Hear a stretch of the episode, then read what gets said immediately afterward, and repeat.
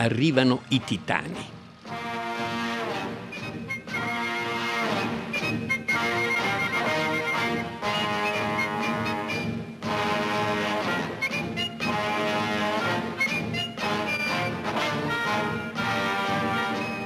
Arrivano i titani è il film italiano, Technicolor, che chiude la breve ma intensissima stagione dei film di Ercole e Maciste, dei peplum, come dicevano i francesi, dei sandaloni, come dicevano alcuni italiani, allora cercavano di ribattezzare il genere così, e è il film che chiude perché è nello stesso tempo un film di genere, è un film come quelli di Maciste che segue le regole del racconto teorizzato e messo a punto dagli artigiani italiani sulla figura di Ercole e la figura di Maciste, una mitologica e l'altra inventata da, forse da Gabriele D'Annunzio per il film Cabiria, film muto a super spettacolo degli anni 10.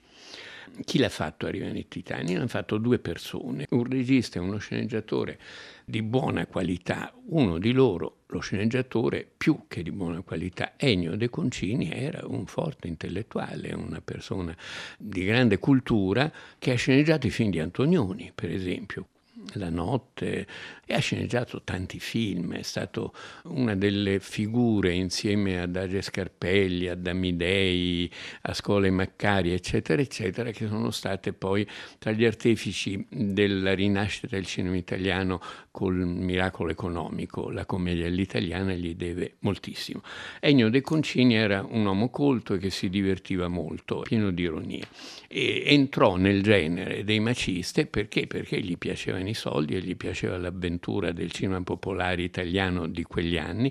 Entrò nel genere di maciste, collaborò ad alcuni film e, e scrisse questo arrivano i titani che è un po', eh, come si dice, l'epitome o il punto culmine di, di, una storia, ma anche il punto in cui questa storia muore, perché quando i film di Maciste diventano anche film ironici, dove c'è il, il tongue in cheek, dicono gli inglesi, insomma il, il gioco, il, sono film intellettuali in qualche modo, non sono più film popolari. Ecco.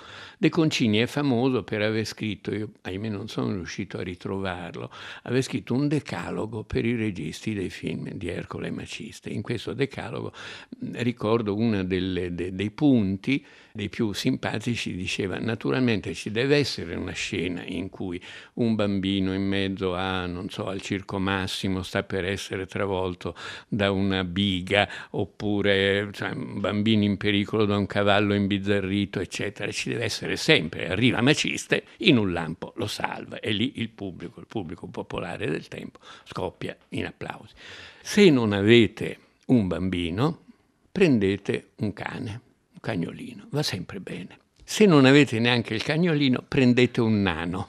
Ecco, questa cosa atroce faceva parte del gioco, però De Concini sapeva di quel che parlava, ha scritto molti film di Ercole Maciste. Di recente un amico mi ha fotocopiato un articolo che io scrissi per una piccola rivistina di cinema torinese primi anni 60, molto buffo, che si chiama 13 ragioni per amare Maciste, che l'ho riletto senza vergogna perché spiega perché Maciste era il contrario di James Bond, per esempio, in quell'epoca storica precisa, perché Maciste era un eroe popolare, perché Maciste, ne sono testimone, a Torino era visto dagli immigrati dai contadini del sud emigrati a Torino, la domenica andarono a vedere i film di Maciste.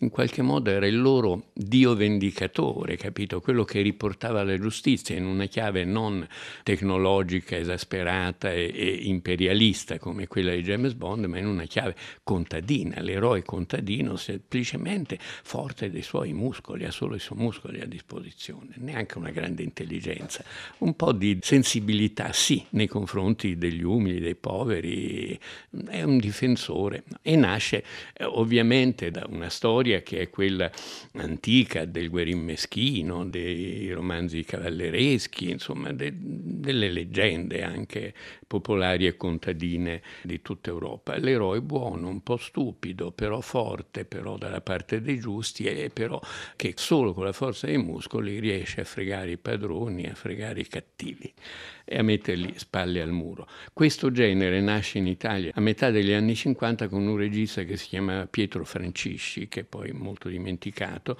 che fece dei piccoli film, eh, La regina di Saba, mi ricordo, Il guerin meschino per l'appunto, che ebbero un notevole successo e fece il primo Ercole. Ti ringrazio. E ringrazio gli dei di avermi messo sulla strada un uomo forte come te. Confesso che mi aveva impressionato la vista di quei cavalli scatenati. Come va? Meglio. Oh, le gambe mi tremano ancora. Che cosa guardi? Una ragazza che non sa reggere una coppia di cavalli? Ma cosa dici? Nessuno sarebbe riuscito a trattenerli. E allora? Guardo te. È veramente difficile incontrare una donna così bella. Oh, ora ho capito. Tu sei Ercole di Tebe le fatiche di Ercole con il mitico per i bambini italiani di allora, come lo chiamavano loro Steve Reeves, Steve Reeves, che era un mister America molto muscoloso, un po' stupidello, che mm, Francisci fece venire dall'America, costava niente e gli fece fare questi film con i quali Steve Reeves si arricchì perché ne fece poi molti, fu l'Ercole ideale di molti film, poi ebbe molti rivali e dagli Ercole nacquero i maciste. Qualcuno disse se Ercole funziona, maciste, eroe italiano tipico da Cabiria, lo ritiriamo fuori dai peplum degli anni 10 e si fanno i film di Maciste, girati con pochi soldi a Cinecittà, con gli avanzi dei film supercolossi, che ne so, Ben Hur, Quavadis, eccetera, con comparse limitate, ma con qualche effetto speciale, con un po' di, di abilità nel cucinare delle storie che potessero piacere a un pubblico che era ancora un pubblico di contadini, di immigrati, di semi-analfabeti o di analfabeti, che videro ancora negli anni del boom in Maciste un loro eroe. Dal punto di vista sociologico si spiega tutto, antropologico si spiega tutto molto bene questo passaggio. Sul piano cinematografico Maciste è stato raccontato anche da alcuni registi molto bravi, per esempio Riccardo Freda, Maciste all'inferno, e Vittorio Cottafavi, su cui bisognerà tornare, Ercole alla conquista di Atlantide, che è un film dove c'era già il regista di Arrivano i Titani tra gli sceneggiatori, Lucio Tessari, un giovane brillante di allora, il quale introdusse un po' di ironia in queste storie e trovò il partner ideale in Ennio De Concini. Ercole la conquista di Atlantide di Cottafavi è un film di cui dovrei rivederlo, non è facile rivederlo, ho un ricordo molto bello perché Ercole era un Ercole pigro, non era Steve Reeves, era, una, era un Ercole appena poteva si buttava giù sulla sua barca dove, e mangiava continuamente, insomma un Ercole diverso. Poi al momento dell'azione ovviamente ovviamente con quei muscoloni che aveva diventava, diventava un supereroe. Tuo padre potrebbe anche darci una mano. Già.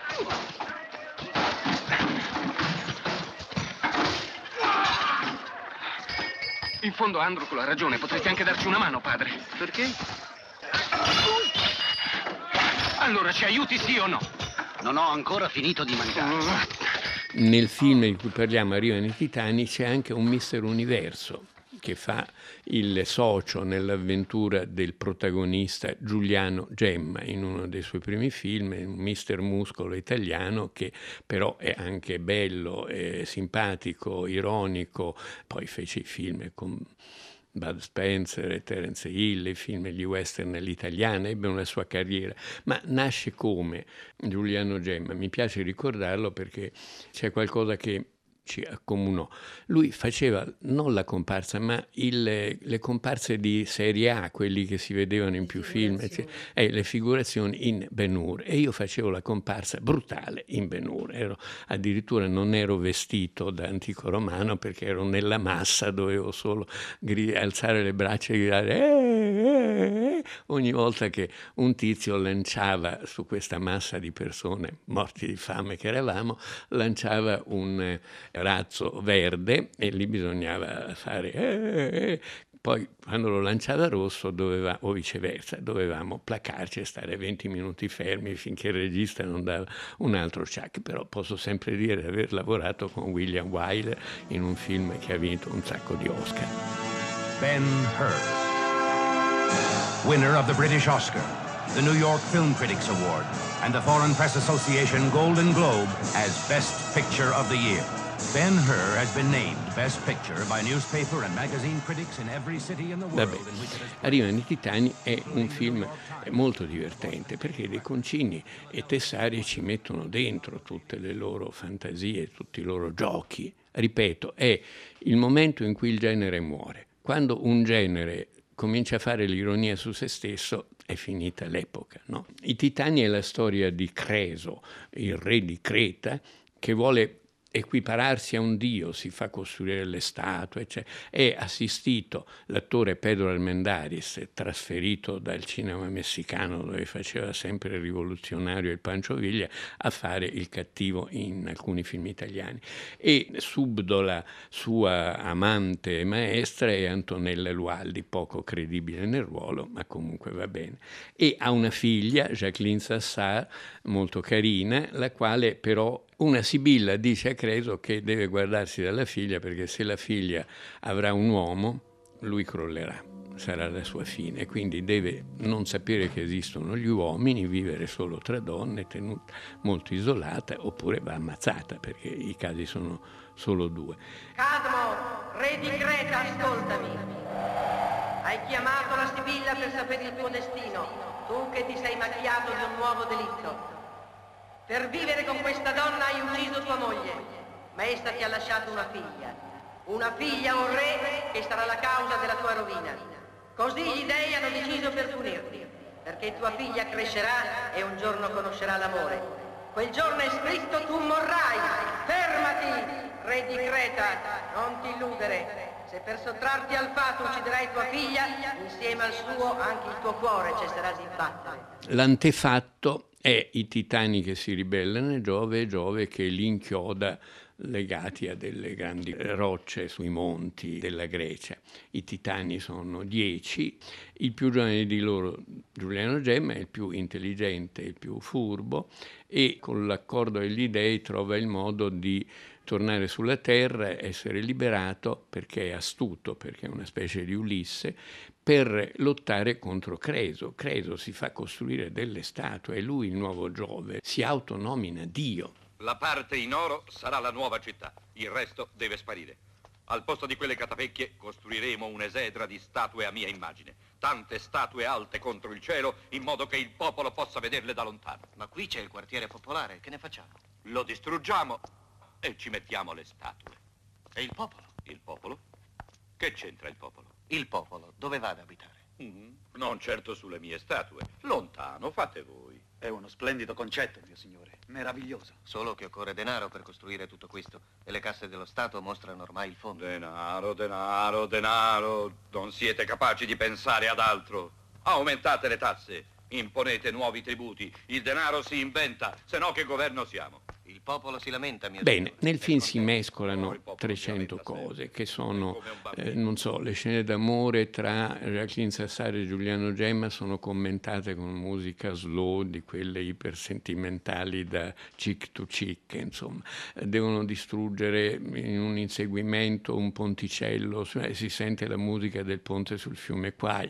Quando arrivano i nostri è la musica più o meno dei marini americani lievemente distorta, anche a livello sonoro sonoro, il film è una miniera di piccole trovate, ma anche le battute hanno sempre un, un loro giro, un doppio senso, giocano con la mitologia, ma giocano con molte altre cose. Per esempio, Pedro Armendaris, il cattivo, di cui Giuliano Gemma, il titano buono, è riuscito a diventare amico, insegnandogli il gioco delle tre carte, come quello delle piazze italiane, più poi, ripeto, il film è pieno di piccole citazioni strambe.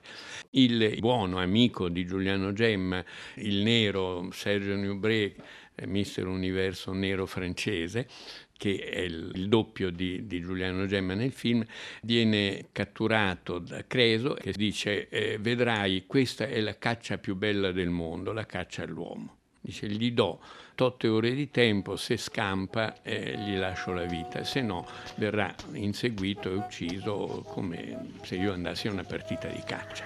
E tu vai a caccia disarmato? E come speri di uccidere la selvaggina? Con le mani? Per ogni animale occorrono armi diverse. Quale sarà la nostra preda oggi? La più emozionante, la più difficile da cacciare, l'uomo.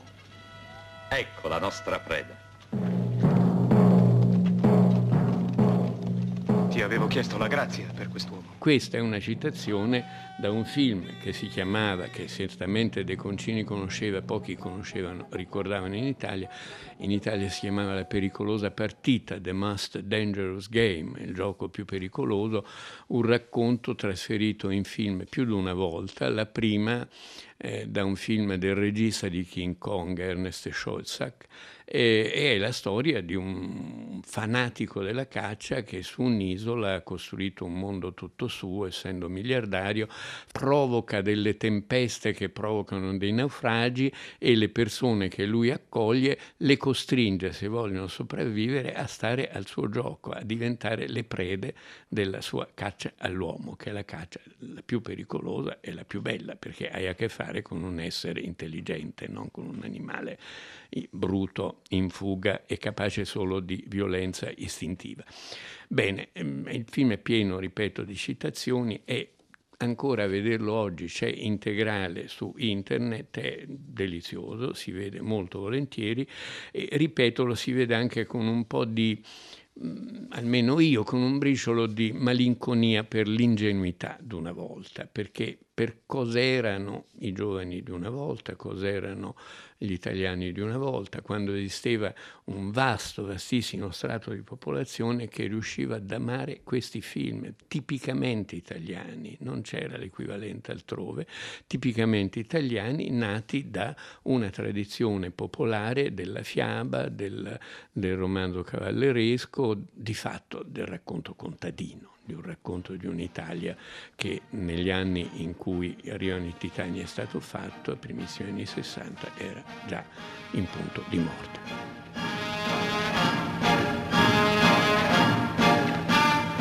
Beh, questa è stata un'impresa titanica.